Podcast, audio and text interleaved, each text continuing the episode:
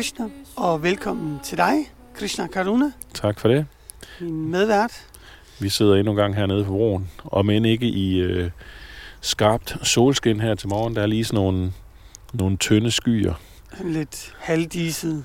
Men ellers sådan en, en fin dag. Ikke for koldt, ikke for meget vind, øh, ikke for mange mennesker.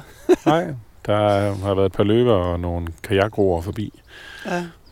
Vi plejer som regel at komme herned tidligt, således at vi kan få, få fred og ro til at, at lave vores morgenradio i, øh, Uden alt for mange forstyrrelser, Ja. ja.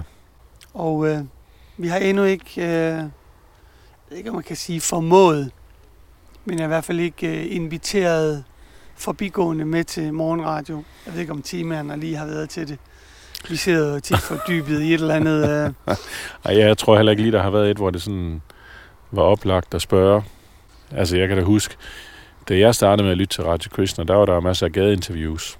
Men vi skulle nok have det emne, der ligesom var der lagde op til det, og så ha- have nogle spørgsmål klar. Det, det har været lidt svært, tænker også, de emner, vi har haft, sådan lige at improvisere og spørge folk. øh, Eller også ville det måske bare komme til at virke akavet. ja, ellers så kunne man stille et, øh, et skilt op. Morgenradio, dagens tema, det og det, og så kom med dine kommentarer, eller kom og være med, eller... Det kunne vi godt, men, men jeg tænker også, der er nogle emner, som ligesom øh, passer bedre end andre. Ja, ja det er rigtigt. Ikke? Altså hvis det nu er dagens emne selvmord, det er måske, hvad, hvad Ja, det, det er måske kommer ikke... man, nej, man har lige en eller anden kæk kommentar om det, ikke? Altså, der er der nok andre ting, hvor det er lidt lettere at, at byde ind med noget. Ja, Men hvad er så dagens ja emne i dag? måske temaet i dag, Ja, det, det, kunne tror faktisk jeg, være et tror jeg. tema, som... Øh. Og, og nu er der så nærmest ikke nogen herude. Det er, en- der er en enkelt måge, der... og det skulle jo gerne være rundt. nogle af dem, som, som hører ind under... under hvad skal man Kategorien. sige? Ja, kategorien, ja. Men dem har vi da også altid nogen, der kommer forbi af. Der er Det er der rigtigt. Vi kan se et par stykker herfra. indtil flere med, med gråt hår, der slår deres vej forbi. Og kajakroerne er der også ofte over de 60. Ja, men jeg tror, de bliver lidt svære at lokke hen til en mikrofon. Jamen, det kan godt være. Men temaet, for at vende tilbage til øh, uh, grund til, at vi sidder her, det er en, ja, jeg ved ikke, om man kan kalde det en diskussion eller en polemik, der har været øhm, omkring kosten, som bliver lavet til ældre rundt omkring på de forskellige øh, ja, plejehjem og institutioner for, for ældre mennesker. Fordi at øh, i takt med, at, at verden og selvfølgelig også Danmark bliver mere og mere bevidste om de konsekvenser, som det vi spiser har på vores omgivelser. For eksempel klimaet, som jo selvfølgelig også er blevet et tema, der er kommet højt på, øh, på dagsordenen. Så kræver det ligesom også, at øh, eller mange af dem, som sidder inde i øh, Byrådet. byrådet og de forskellige øh, ministerier, er jo så begyndt at lave nogle forskellige tiltag. Altså man kan jo også sige, at en ting er, at vi har selvfølgelig alle sammen et personligt ansvar, og vi bliver nødt til at se på vores eget liv og tænke over, Mm.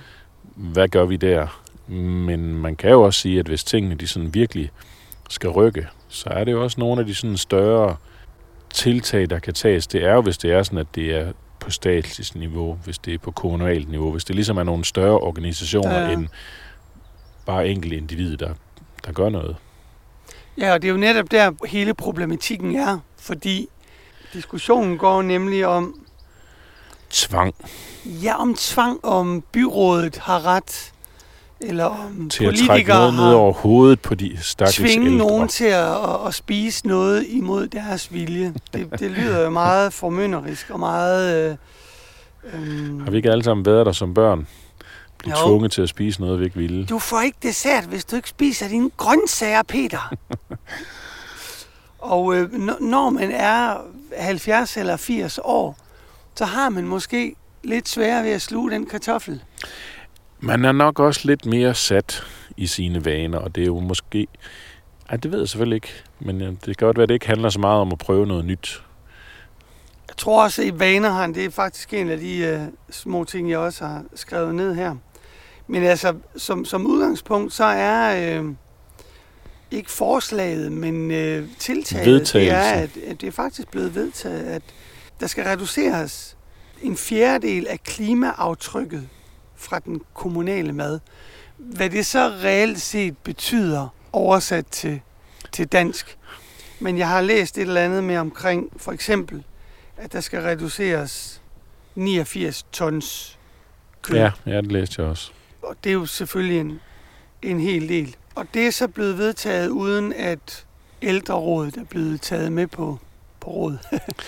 Og så er der vist en, ligger der ikke en folketingsbeslutning om, at de Jo. skal være inde over, øh, altså de skal tages med på råd, når det er sådan, at det er noget, der påvirker ældres liv, for at Mm. de ældre på den måde har en stemme, hvis det er sådan, at de ikke bliver spurgt ja. direkte ude på plejehjemmene. Og der har selvfølgelig været, øh, altså fra borgernes side har det selvfølgelig været forskellige reaktioner, og der er selvfølgelig de, øh, de typiske reaktioner. Der er for eksempel den her ældre herre, som sagde, det lyder redselsfuldt, så vil jeg have penge udbetalt til at gå til en pølsevogn. Så der er selvfølgelig nogen, der er skrækslagende over at skulle, øh, skulle begynde at spise mere grønt. Der er så andre, som, som har en lidt mere positiv tilgang til det, med at øh, jo, måske lidt mere salat kunne, kunne godt være interessant. Ja, der var der i en af artiklerne, der var der en, som, som nævnte, at når det var sådan, hun var hjemme og besøge hendes datter, så lavede hendes datter altid sådan nogle lækre salater. Så det Mm. ville hun gerne have mere af. Ja, ja.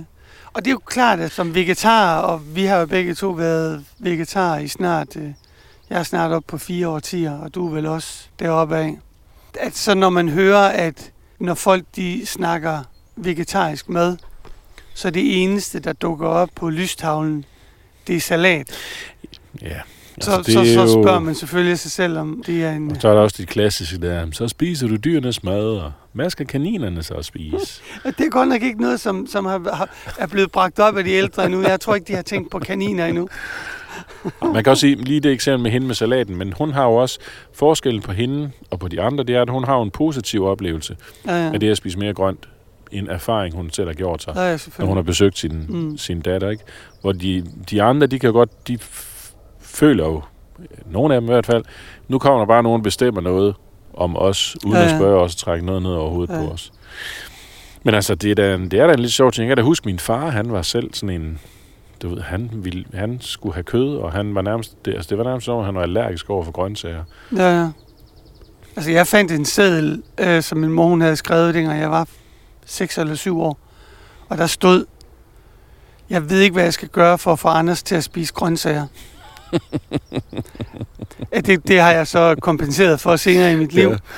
Eller så, så skete der noget, da jeg læste sedlen. Men, og den var men, til dig? Nej, det var, ikke, det var en, et notat i hendes dagbog. Ja. hvor hun havde skrevet det. Men, men altså, nu har tingene selvfølgelig ændret sig, men der er jo en stor grad af, at det har der i hvert fald været før, det der med, at mad, det betyder kød, og resten er lidt ligesom tilbehør. Ja, så du kan jo også se, i hvert fald, jeg ved ikke, om det er det samme i andre lande, men altså her i Danmark bliver retterne også benævnt ved kødet. Det er Mm. altså frikadeller med et eller andet til, ikke? eller jamen, så er der selvfølgelig boller i karry. Ikke? Altså det, det er, Ja, mange af navnene er ligesom, det er kød, det beskriver, og så, ja. så er der det andet, som du siger, som tilbehør. Så det kræver selvfølgelig en, øh, det kræver en ændring i ens mentalitet, hvis det er sådan, at det er sådan, man er vant til at, at, at høre det. Det er sådan, man er vant mm. til at, Mm. Ja, ja. at få det at spise også. At, Og det er, jo, det er jo naturligt, at der kommer en, en frygt, fordi at man ligesom tænker, wow, skal jeg ikke spise andet end salat 365 dage om året?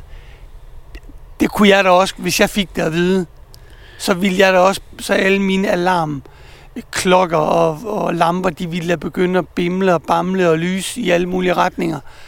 Fordi jeg ville da heller ikke være tilfreds med at skulle spise salat morgen, middag og aften hele året rundt. Så jeg kan da godt forstå et eller andet sted, hvis det er det, som er ens koncept og idé om, hvad der er vegetarisk med, at der vil være en vis form for bekymring.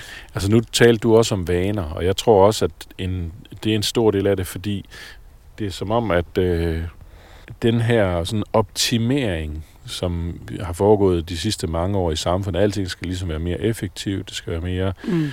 det hele skal bare bum, bum, bum.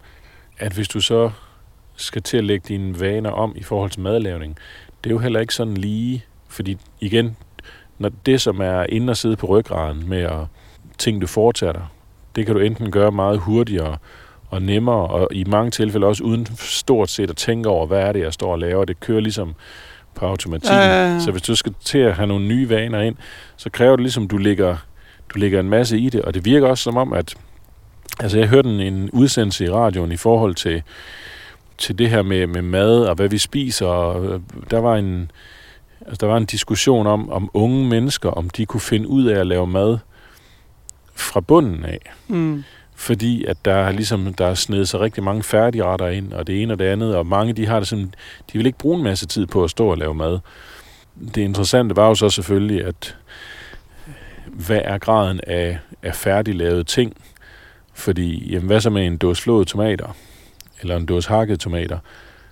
Det er jo Mm. også noget, som er forberedt, som du så putter i. Altså, hvor mange af os tager friske tomater, koger dem, hiver skinnet af, skærer dem i stykker og putter dem i den ret, man laver. Mm. Altså, de fleste åbner da en dåse flåede tomater, ikke? Så der er, ja, der er sådan en masse ting, som er forberedt, i hvert fald delvist forberedt. Mm. Så der var sådan en hel diskussion om, altså, hvornår er noget at lave mad fra bunden af. I den her udsendelse, der var pointen så, at der er ligesom nogle ting, som du bliver nødt til at, at have en forståelse af, for også at kunne bedømme, hvad er værdien af de råvarer, som du køber ind til det, du så Ja, laver mad af. Men jeg tror faktisk, at det her med, at rigtig mange, de vil gerne maden, det skal, at det skal være hurtigt, det skal være nemt, så vi har, så vi har tid til hinanden, fordi at man er meget presset rent arbejdsmæssigt, ikke? og der, ja. der bliver lagt en masse energi på ens arbejde, så hvis du så også skal til at stå halvanden time i køkkenet mm. i forbindelse med aftensmaden, ikke? at det tror jeg, der er mange familier, som det, det, det har man Ja, ikke overskud til. Altså nu er det selvfølgelig en, øh, altså hele den her polemik, det er jo selvfølgelig om ældre mennesker, og det er øh, mennesker, som får maden tilberedt. Så i lige det her tilfælde er det jo, hvad skal man sige, er det ikke et tidsspørgsmål. Ej, så det meget. er, det er et Men, men hele diskussionen omkring færdiglavet mad, den er faktisk også ret interessant. Jeg læste en, en artikel i Weekendavisen her for et par uger siden, netop omkring det, om at øh, take-away-mad, det er steget her inden for de seneste, jeg tror det seneste fem år, eller er 10 doblet eller sådan noget over verden. Ja. Titlen på artiklen, det var et eller andet med, at i 2030, der bliver køkkenet et overflødigt rum. Ja, men i den udsendelse, jeg hørte, der, der talte de faktisk også om, at fremtidens nogle boliger i fremtiden ville ville være uden køkken. Ja, ja. Men det er sådan en helt anden diskussion der, fordi det er, det er... Men vanen, tror jeg, er noget af det mest hårde at komme igennem, fordi man, det er noget, som bygger sig op, og vi snakker jo ikke om en... Nu snakkede du om studenter før, eller studerende, hvor måske som 20-årig, 25-årig, der er det måske nemmere at lægge sine vaner om. Men hvis du har spist på en bestemt måde, indtil du var 80 år, og så får at vide, jamen nu skal du altså ændre din måde at spise på. Jeg tror, det er lidt ligesom om, du ved, at have sådan en supertanker, der, der sejler, og så få den vendt, du ved. Det tager noget tid, ja. Det, normalt så siger man jo, at det tager, er det tre uger, 21 dage at få ændret en vane. Ja, det er jo med en vedvarende, konsekvent indsats for at ændre den vane. Åh, ja. Motiveret. Jeg vil gerne have lavet det her om i mit liv. Der er noget her, jeg ikke er tilfreds med, det vil jeg gerne have lavet om. Men i det her tilfælde, der er, den der, er nogle andre, der kommer og siger, Ja, nu skal vi lave om på det her for dig. Ja, jeg ved ikke, om ham, der gerne ville hen ned til pølsevognen, hvor meget motivation han Det kan være, det tager 21 år eller sådan Vaner er jo altid svære at bryde, medmindre man er sammen med nogen, som, som bryder den sammen med en. Det gør det jo i og væk en hel del nemmere. Men det er jo også et interessant spørgsmål. Fordi så kan man godt sige, kan vi tvinge de her ældre? Mm. Har, har man retten til, at nu skal deres kostvaner lægges om? Og det kan man selvfølgelig godt sige, nej, det, det er ikke rimeligt, Mm. at der er nogen andre, der kommer, der sidder nogen inde i byrådet, så vedtager de noget, og så Ja, skal der laves om på det her. Men altså, man kan jo sige, hvis vi taler om, at der skal laves om på det her klimaaftryk, mm. mm. hvad vil konsekvensen være, hvis det er sådan, at vi ikke gør det? Hvad for nogle Mm. mm. mennesker vil blive påvirket af det, hvis det er sådan, at vi ikke gør det, og hvordan vil det påvirke deres Ja. liv? Altså hvis vi taler om, at at havene kommer til at stige, og der er folk, som i bund og grund vil blive hjemløse, fordi der, hvor de bor, mm. det bliver oversvømmet. Altså, der er jo tale om øh, nogle af de her små, lavt liggende øsystemer, at de helt vil forsvinde mm. i løbet af, jamen det ved jeg ikke, en overskuelig overrække. Ja, ja. Og, og hvis det er sådan, at hvis man på sigt tænker, okay, men det kommer også til at resultere i klimaflygtninge. Altså hvis mm. man har det perspektiv. Jeg ved ikke, hvor meget man tænker på sådan noget, når man er blevet 80 år. Der er det lidt ligesom...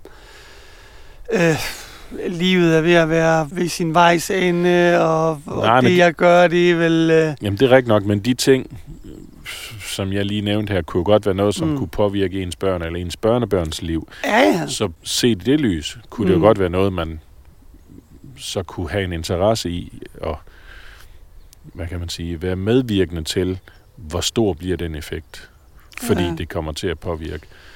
Bhagavad Gita har jo også det der med, at man måske gør noget, som godt kan være lidt svært, lidt surt, men for noget godt, som kommer til, at, senere til at begynde med følelse som gift, ja. men i slutningen er det som nektar. Vi lever jo i en kultur, hvor det som regel er det modsatte. At vi gerne vil nyde nu, og så konsekvenserne, ja, de kan egentlig tage, være lidt kommer. underordnet. Dem ja. må vi tage, når, når vi bliver syge, eller når vi bliver gamle, eller på den måde der. Så det er jo klart, at det kræver et andet perspektiv, når det ikke direkte påvirker en selv. Når den, som, som modtager resultatet, det positive resultat af mine handlinger, ikke er mig selv. Altså du, for eksempel sådan noget som i den, i den vediske kultur, så noget som at plante et træ for eksempel. Det er jo en meget øh, godgørende aktivitet. Fordi at den, som kommer til at dem, som, nyde dem, som, resultatet... Det er, dem, som, det er dem, der kommer efter dig. Det er ikke dig det er ikke dig selv. Ja. Det sker måske om 20, 30, 40 år. Ikke, at som de kommer til at nyde frugterne og skyggen og det ene og det andet. Men det kræver en anden indstilling. Men altså, det er jo så igen selvfølgelig ud fra en sådan meget øh, mekanistisk tilgang, eller at du ikke, hvis du ikke ser dybere, fordi det her med, at det ikke påvirker en selv, det er jo så spørgsmålet, påvirker en selv? Altså hvis du spiser mindre kød, man kan selvfølgelig sige, at der kan være noget fysisk, men på et sådan dybere plan, altså der taler Bhagavad Gita jo også om, Krishna han siger i Bhagavad Gita, at man må forstå, at han er oprindelsen til alle de forskellige arter, og de får mulighed for at tage fødsel i den her materielle natur gennem ham, fordi han er den sædgivende fader til alle levende væsener. Mm. Så man kan sige, på det plan, selvom det forståeligt nok måske ikke lige er sådan noget, der bliver slynget rundt ind i byrådet, når det er sådan, de diskuterer den her slags ting. Jeg har ting. ikke hørt det før på byrådets møde. Men at reelt set ville det jo også være en hjælp for de ældre, som spiser mindre kød og spiser flere grøntsager, fordi graden af vold, når du spiser mm. grøntsager, er bare mindre end graden af vold, når du spiser kød, og du kommer til at høste en reaktion Ja, ja. Det er jo selvfølgelig en filosofisk forståelse, som selvfølgelig også kræver noget, noget tilvænding. Jeg ved ikke, om hvor mange af de ældre, som har hoppet med på hele den nye øh, veganerbølge, som jo også i bund og grund har en del at gøre med det, du sidder og siger, som jo er en, en jeg ved ikke, om man kan sige, en, det er i hvert fald en etisk begrundelse. Ja, det er det her Jeg ved ikke, om det er en filosofisk, men i hvert fald en etisk ja, begrundelse. jeg vil heller ikke sige, det er en filosofisk, fordi det har at gøre med, hvordan, hvordan er det, de dyr de bliver behandlet. Og kan, ja, vi, kan vi tillade os det? Og kan du med god samvittighed sidde og spise din, hvad det end er, mm. hvis du ser på, hvordan de her dyr de lever, og har du reelt retten til at slå dyr ihjel, bare fordi du synes, det smager godt. Så det der med at, at se længere ud i, i fremtiden og se på de konsekvenser, som de ting, man gør, øh, har, det er selvfølgelig nogle gange, altså i det her tilfælde, som du siger, øh, når det drejer sig om, om vigtige situationer, så når, og når man har en, en autoritet, for eksempel som forældre, eller som, lad os sige, byrådsmedlem, hvor du ligesom har en... Ja, der har du, der har du påtaget dig et ansvar. Lige præcis, og det vil sige, det er dit ansvar, at dem, som du har ansvar for, at de har det godt. Og det vil sige, at du er nødt til at tænke noget, som de måske ikke eller gør der nogle tanker og nogle overvejelser, som de måske ikke gør. Ja. Og det er jo klart, at med, med, med børn, Øh, jeg er da tit blevet spurgt, øh, og hvordan så med, med dine børn og, og være vegetar og sådan noget? Så siger jeg, jamen altså, mine børn, de er blevet opdraget øh, vegetarisk. Mm. Når de så bliver ældre og får deres øh, uafhængighed, og hvad man nu ellers skal sige, Ja, de, når de får en alder, hvor de, hvor de selv kan, kan vælge. at så har de ligesom den viden og den, men der hvor de er 2, 3, 4, 5 år, så er det jo klart, så er det mit ansvar at undersøge, hvad der er bedst for dem. Ja. Og hvis jeg har fundet ud af, at det her det er bedst for dem, så må de så acceptere det, og så Så må de Må de lide så- under det, hvis det er sådan, det, det er det, de oplever. at de så aldrig har klaget si- sidenhen, eller aldrig har overvejet at spise kød senere hen, det kan jeg jo kun tage som noget positivt, Ja. men de har aldrig set nødvendigheden i det. Og øh, som forældre er det, jo, er det jo positivt. Der er også andre ting, man kan sige, man har opdraget sine børn til, som de så, du ved, kaster i hovedet på en med, med et grin, når de har får deres øh, frihed tilbage. Men lige i det her tilfælde, der, øh, der er det i hvert fald ikke sket. Men det er jo klart, det du snakkede om før, det der med, at man kan indføre noget med tvang. Altså, for eksempel sådan noget som rygning. At der kan man jo heller ikke tvinge folk til ikke at ryge, og det er jo heller ikke det, man har gjort. Man har bare gjort det sådan, at man har gjort det meget sværere for folk at gøre det, fordi at, at man har gjort alle de her områder røgfrie. Ja, man kan vel sige, at man har tilgodeset dem, der ikke ryger, ved at lave nogle af alle de her regler. Sådan at, hvor tidligere, mm. altså jeg kan da også huske, fra min barndom, det der med voksen, der bare røg alle mulige steder i alle mulige sammenhænge, Ja, uden, altså der var der ikke noget hensyntagen, kan man sige, nødvendigvis Nej, til nej. børnene i de sammenhænge. Ikke? Mm. Så så ved jeg godt, der er, der er selvfølgelig mange ryger, der føler, at de er blevet hårdt presset, og øh, det er øh, på grænsen til det kriminelle, det der foregår. Det er mm. i hvert fald dybt urimeligt. Men man kan sige, når det er sådan, man er, man er tvangsindlagt til at sidde og få røg i hovedet, hvis det er sådan, man ikke ryger, Mm. det er jo heller ikke så fedt. Så det er jo et spørgsmål om, hvem er det så, man har valgt Ja. at tage gode se. Fordi jeg, jeg læste faktisk i en eller anden artikel, at øh, jeg ved ikke, om det var sådan sarkastisk ment eller humoristisk ment, men vedkommende, altså forfatteren til artiklen, han sagde, at der var en stor mulighed for, at inden for en årrække, at kødspisning ville blive set på, som man i dag ser på rygning. Ja. At man, når man ryger, bliver betragtet lidt som en, jeg ved ikke, om man kalder det, hvad kalder man sådan nogle parjærer? Sådan udstøtte, sådan lidt. Ja, en, ja, en udstyr. Sådan ja, sådan, åh oh nej, dem, dem øh, hvis du skal ryge, så vær sød og gør det et andet sted, så vi andre ikke bliver, jeg ved ikke, om det kommer dertil, men man kan jo se tendenser i den retning. Altså, jeg må da også indrømme, jeg er... Fordi jeg har da i mange år tænkt det her med klimaet, sådan som vi lever i mm. Verden, måden vi bare forbruger og forbruger og forbruger på, uden hensyntagen til, hvordan det påvirker miljø og så videre, at det, det kommer til at gå galt. Mm. Og jeg har egentlig været sådan lidt negativ i forhold til, at der ikke ville komme nogen ændring. Men man kan da se her, hvordan på det seneste, at det, det fylder ligesom mere og mere. Og mm. Folk tager det mere og mere seriøst, ikke? Ja. Så det kan rent faktisk godt, tingene kan godt rykke sig. Men altså, er det ikke også tilbage, hvad det er, det, er det Aristoteles, der siger noget i stil med, at, at så længe at vi, vi slår dyrene ihjel for at spise dem, så er vi, vi er ligesom vandrende kirkegårde, der går rundt, og indtil man ændrer synet på Mm. dyr, og ligesom respekterer dem som levende væsener, der har deres eget liv og deres egne følelser, Mm. så finder man ikke fred i samfundet. Nej, altså det er jo, der er jo en del filosofer, som har været inde over det øh, tema, ikke blot Aristoteles. Altså jeg tror, hun- jeg tror Gandhi også sagde noget med, at øh, en kulturs eller en civilisations udvikling kan måles på, hvordan man behandler de svageste, inklusiv øh, dyrene. Ja. Men altså, jeg tror generelt bliver det jo sådan, at ligesom, øh, jeg tror det var Jacques Cousteau, en berømt, øh, jeg tror det havbiolog fra det forrige århundrede, som sagde, at næste århundrede, enten så bliver det åndeligt, eller også så bliver der ikke noget. Vi kan jo godt mærke, at den måde, vi lever på, har så store konsekvenser for den verden, vi lever i, at vi er nødt til at lave noget om. Før har vi ligesom haft ubegrænset rent vand, ubegrænset ren luft, ubegrænset ressourcer. Sådan, sådan har synet i hvert fald været på det. Ja, ja, at der var ligesom, jamen, vi kan jo bare bruge løs, der er jo nok af. Og nu er vi så begyndt at finde ud af, om altså olie, vi har måske til, jeg læste den anden dag, var det 70 år eller sådan noget, at de har regnet ud, at om 70 år, så er der ikke mere olie tilbage. Hmm. Så, så der er ligesom en, en deadline, der nærmer sig. Ja, det bliver også dyrere og dyrere og mere og mere besværligt at få det op, fordi Ja, ja, det er jo de- længere og længere væk, ja. ja. de nemmere, øh, eller de lettere tilgængelige steder, hvor man kan hive olien op, det er ligesom det er gjort. Rent vand for eksempel, det er jo også noget.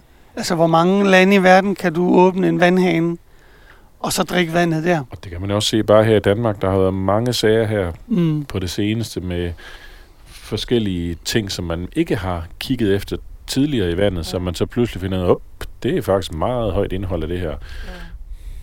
Altså, der har der været også, du ved, småbyer, hvor jamen, I må ikke drikke vandet mere fra jeres boring, og så der kommer en vandvogn, og så skal du hen og hente vand, fordi at det simpelthen er, er forurenet. Ja, var der ikke en kampagne her for ikke ret lang tid siden? Du skal ikke fucke med mit grundvand.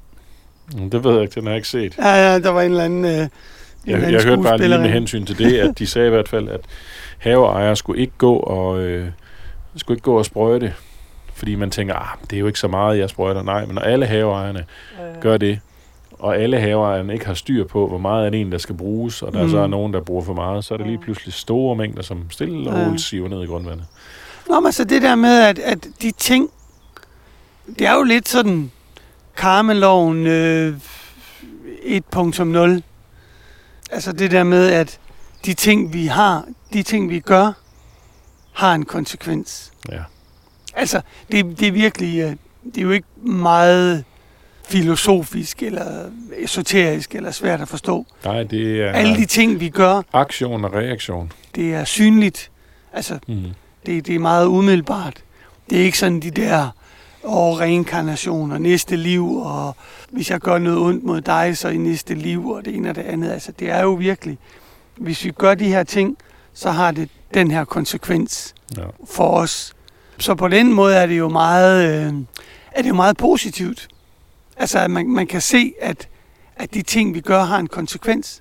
At man ikke bare kan gøre hvad som helst, og så regne med, at tingene, eller den verden, vi lever i, er upåvirket. Så tingene kommer ligesom tilbage igen. Altså lidt ligesom at, at spytte i, i modvind, eller spytte opad. Tisse modvind. Ja, tisse modvind, eller spytte opad. Det rammer dig med det samme igen. Ja. Det er jo klart, at det kræver en indsats.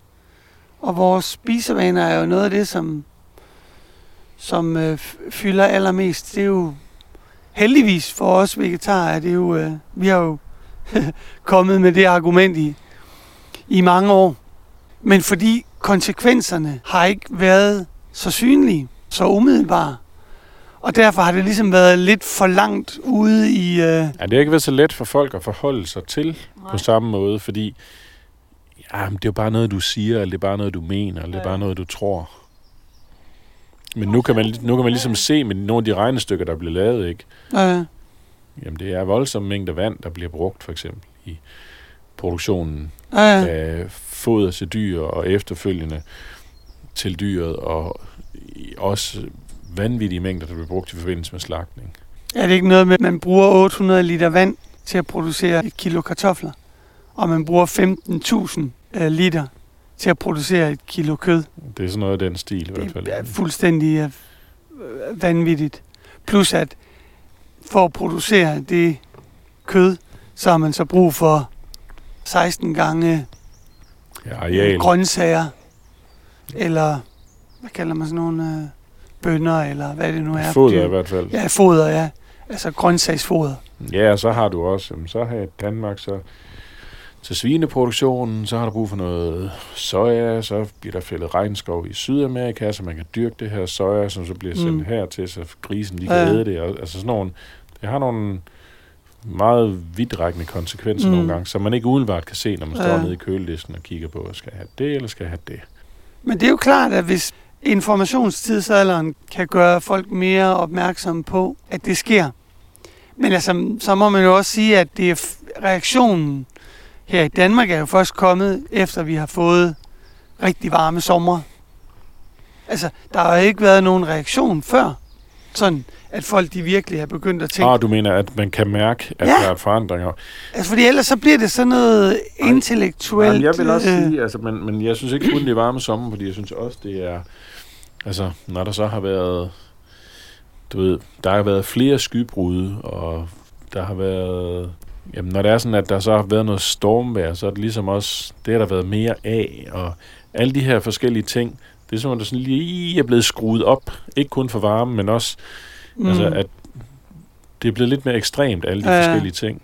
Og det tror jeg da også, folk de har blivet mærke i. Ikke? Altså, man er også begyndt at lave klimasikring jo, for at få... Øh, fordi der kommer mere vand, mm. eller er ja, de rigtigt. kommer de samme, det kommer større mængder de samme steder, hvilket så gør, at jamen, de systemer, der er kloaksystemer og forskellige andre ting til afledning, jamen, de kan bare ikke håndtere de mængder vand, så så må man gøre, lave nogle tiltag der. Altså, jeg så øh, Bjarne Engels, hvad hedder han, øh, arkitekten der, han har været i gang med at lave noget sikring. Det var så Manhattan, hvor hele vejen rundt der skulle lave et kæmpestort ligesom kombineret parksystem, og som også skulle kunne fungere som øh, rekreativt område, og i tilfælde af, at vandstanden den så stiger, altså der kommer noget stormflod Ja. eller noget, så kunne du lukke af, og så noget af det her område, det var ligesom, det var sådan en naturlig barriere, der så ville være for vandet, ikke? Så, ja. så der er jo forskellige tiltag rundt omkring, fordi man kan se, jamen naturen, den,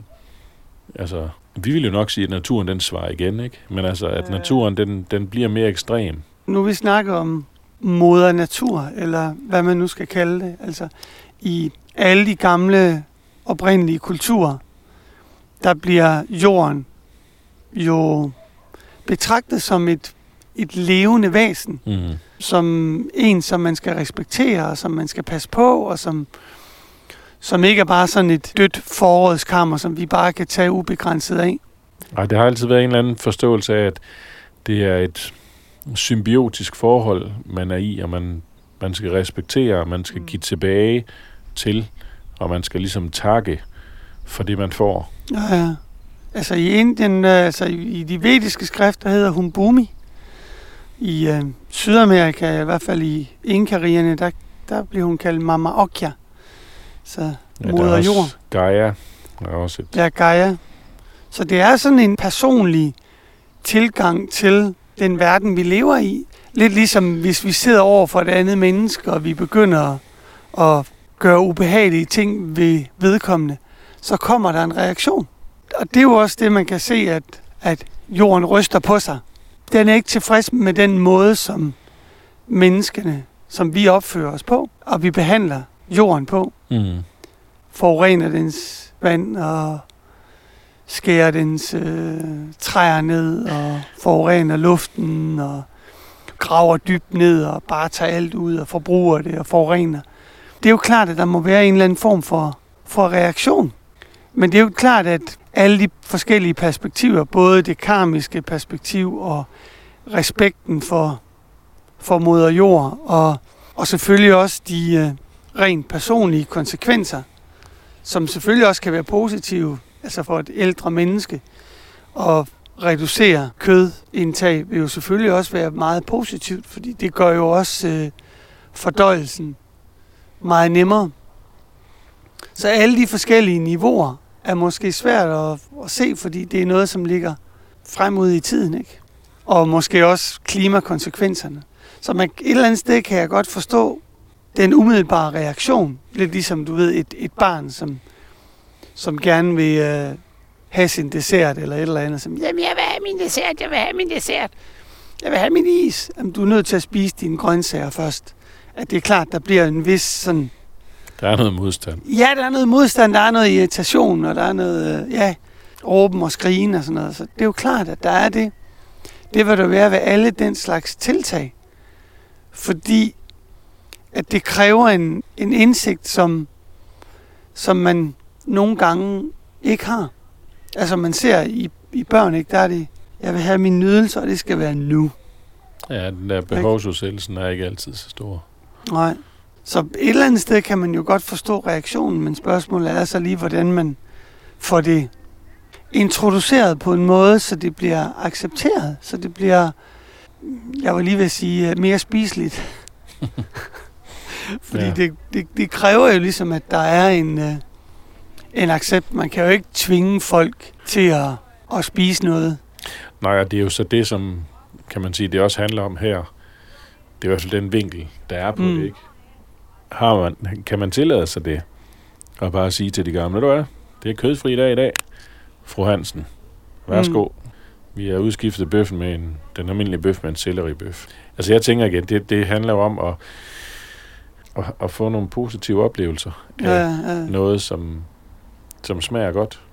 Det var faktisk en ting i den udsendelse, radioudsendelse, jeg nævnte, at, at øh, så var det måske også med at, at få givet tingene nogle navne, så det var til at forstå, så det var lidt lettere at forholde sig til, hvis man ikke er vant til at spise det. Fordi Ja. hvis det har alle mulige eksotiske navne, og man ikke er til eksotisk Mm. mad, så, så lyder det jo ikke indbydende. Personligt har jeg det lidt omvendt, faktisk. Dengang jeg første gang som 14-årig blev præsenteret for en rødbedebøf, jeg sagde, hvorfor kalder det ikke noget andet? Hvorfor skal den hedde det samme som noget kød? Ja.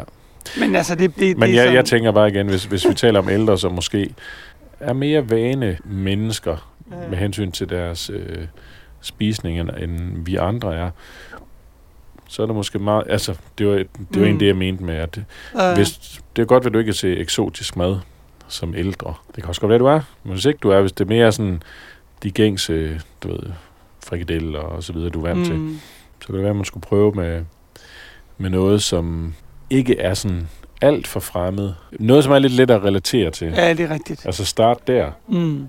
og så kan man jo altid udvide det.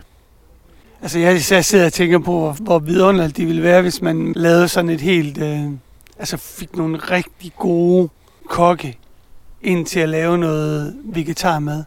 Altså, for os som Krishna-hengivende vil vi selvfølgelig også gerne have, at det udover bliver vegetarmad, også bliver øh, at det så bliver offret, fordi det er jo en del af hele processen med, med maden. Netop den der taknemmelighed for, at man har modtaget et sted fra, det er ikke noget, vi selv har, har lavet, og man så ligesom offrer det tilbage og siger tak. Men hvor ville det være fantastisk, hvis man... Fordi hvis, hvis kokkene sidder i den samme situation som de ældre, du ved, med det der irritationsmoment, hvad skal vi nu lave? Jamen, vi hakker nogle gulerødder, og så koger dem, og så kylder dem ind på bordet i stedet for. Så kan jeg godt forstå, at de, de ældre, de begynder at... Men det tror jeg egentlig ikke er, tilfældet. Nu kan jeg ikke huske, om det var de Sønderborg, var det Forborg. Jeg kan ikke helt huske, men der var i hvert fald et sted, hvor de havde, de havde egentlig de var begyndt at lave meget mere økologisk mad i de køkkener, de havde. Mm, Og det var, de havde ikke fået et større budget. De har ligesom bare, der har stille og roligt været en omlægning mm, til det, og det, det var fordi, at der også igen et ønske om, at klimaaftrykket skulle ligesom skulle være noget anderledes. Så øhm, det var blevet modtaget rigtig, rigtig positivt af dem, der så spiste maden. Men jeg kan ikke huske, jeg tror ikke, det specifikt var, var øh, kun var ældre. Jeg tror også, der var noget hospitaler og institutioner og sådan noget Ja. indover. Men altså, det er jo klart, jo ældre den yngre generation bliver, des flere vegetarer og veganer kommer der jo også op i ældre generation. Ja. Så det, på et tidspunkt vil det jo selvfølgelig flytte sig naturligt, fordi at det er jo nok i den befolkningsgruppe, hvor der findes flest vegetarer og veganer, det er vel der fra 20 til, til 40. Vil du ikke skyde på det? Og det tror jeg, du har ret i. Jeg ved selvfølgelig godt, at åh, der var en, der var to, der godt nok havde fart på her på broen. Ja, det helt det gynger. Det vi. På en lille bro, der gynger. Der er godt nok fart på. Jamen, jeg tror også lige, at han har trykket speederen i bunden her, mens han tager løbeturen. Ja. Jo, jo, jo, jo. Jeg tror, hvad, hvad er vores øh, sådan sidste tanker omkring det her? For ligesom at... For at runde af. Ja. Det er sådan lidt øh, agurketids... Øh, Flere agurke til de ældre. Det er både agurketid i øh, Danmark, men også på øh, plejehjemmen og de andre steder. Hvordan man kan gøre det nemmere og mere positivt, fordi det, det kommer jo, altså stille og roligt. Men der behøver jo ikke at vente 40 år, før vi skal ind og, og sidde der og kræve vores øh, daglige Prasadam. prasadam vegetar mad offer til Krishna. Det må vi så håbe, der kommer mange af. Men øh, jeg tror lidt, at, at lidt ligesom dengang, der begynder at komme en diskussion omkring rygning, det startede jo også lidt på den her måde. Jamen, jeg tænker, jeg tænker også, det er, en, det er en naturlig ting, der kommer, og jamen igen, altså jeg synes jo, man, man må prøve med nogle, prøve med nogle, nogle forskellige ting, men jeg synes jo, det er fint nok, og jeg synes også, der skal være den slags tiltag fra kommunens mm. og fra statens side. Altså fordi hvis det virkelig skal rykke noget, det er jo dem, der sidder med de store budgetter, kan man sige, og, og de store, jamen kan gøre den store forskel. Så kan man altid i sit eget liv gøre den lille forskel ved, at man tager sig nogle bevidste valg i forhold til, hvad vil man, hvad vil man ikke. Men det er jo godt at blive skubbet lidt på vej. Jamen, det har vi alle sammen brug for i forskellige sammenhænge. Mm. I den forbindelse, så kan man selvfølgelig også komme med en, en opfordring til, øh, til kokkene derude. At hvis de, øh, hvis de gør sig umage, så vil de gøre processen meget nemmere. Fordi der er altså forskel på at få serveret sådan et par øh, kogte gulerødder, og så en eller anden lækker tilberedt øh, vegetarmad. Altså, der er immer væk. Ja, det må ikke blive, det må i hvert fald ikke blive valgt fra, kan man sige, fordi det bliver for kedeligt. Eller for smagsløst. Ja, lige præcis. Vi støtter et godt tiltag. Det er selvfølgelig for os, at det jo, at vi stadigvæk langt fra målet. Vi vil jo gerne have, at det var 100 procent, men at man går et skridt i den rigtige retning, det står vi der og klapper i vores små glade øh, vegetarhænder der over. Fordi det sender da et signal øh, om, at det er den retning, at vi skal. At det så bliver lidt langsommere, det, hastigheden kan jo altid ændres senere hen. Men øh, så ved vi i hvert fald, at vi ikke er de eneste, som gerne vil i den retning der. Fordi vi er jo nødt til at gøre noget. Ja, tingene retter sig ikke op af sig selv. Nej, nej. Altså, hvordan er det nu, man siger definitionen på idioti? Det er at fortsætte med at gøre det samme, men forvente et nyt eller et anderledes resultat. Ja. Så øhm, vi er nødt til at gøre noget for at få verden til at se bedre ud, eller i hvert fald undgå de store problemer, som, som efterhånden har håbet sig op. At vi er nødt til at behandle den her jord bedre. Vi er nødt til at, at have en større indsigt i de konsekvenser, vores liv har for os selv og for andre. Og det synes vi jo er rigtig positivt. Og det kan vi jo så rent praktisk gøre ved at vi omlægger nogle af vores, vores vaner. Ja, lige præcis. At leve mere i uh, godhedens kvalitet, som er i harmoni med den her verden. Som jo er en, en skabelse, det vil sige, at den er lavet med et formål, og den er lavet på en specifik måde. Og det vil sige, at hvis den bliver brugt på den rigtige måde, så fungerer den optimalt.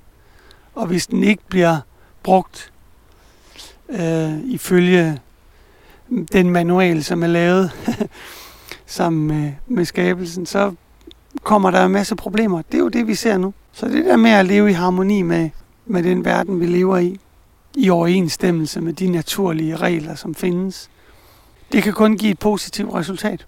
Ja. Så øhm, skal vi sige, at det var ordene for i dag, eller hvad? Ja, nu begynder det også stille og roligt at drøbe her. Nå ja, vi bliver øh, jaget væk af, af regndråberne. Jamen, øh, tak fordi I lyttede med. Ja. Håber I får en god dag. Spis ja. lidt mindre kød. Støt ja. de ældre på den måde. Og så gå lige ud og snakke med kokken og, sige, øh, og give dem måske nogle gode opskrifter eller noget inspiration, så de kan få lavet noget rigtig lækkert noget. Ellers så er vi selvfølgelig også meget velvillige her i, i Radio Christian til at komme med gode opskrifter. Vi har en masse lækre ting, som kunne inspirere enhver kok til at lave noget fantastisk mad. Også noget, der ligner det, I er vant til at spise. Ikke kun fjerne, eksotiske, specielle retter. Ellers, med underlige navne og krydderier, man aldrig har, har hørt om før. Så øh, det var her med en opfordring fra Radio Krishna, og I må have en øh, fantastisk god dag. Og øh, Hare Krishna. Hare Krishna. Wake up, time to wake up. Come on now, wake up, wake up, sleeping soul. Yeah. Wake up, time to wake up. Come on now, wake up. Wake up, sleeping soul. Sleeping soul. Wake up. Yeah. It's time to wake up. Come on, wake up. Yeah. Come on now, wake up.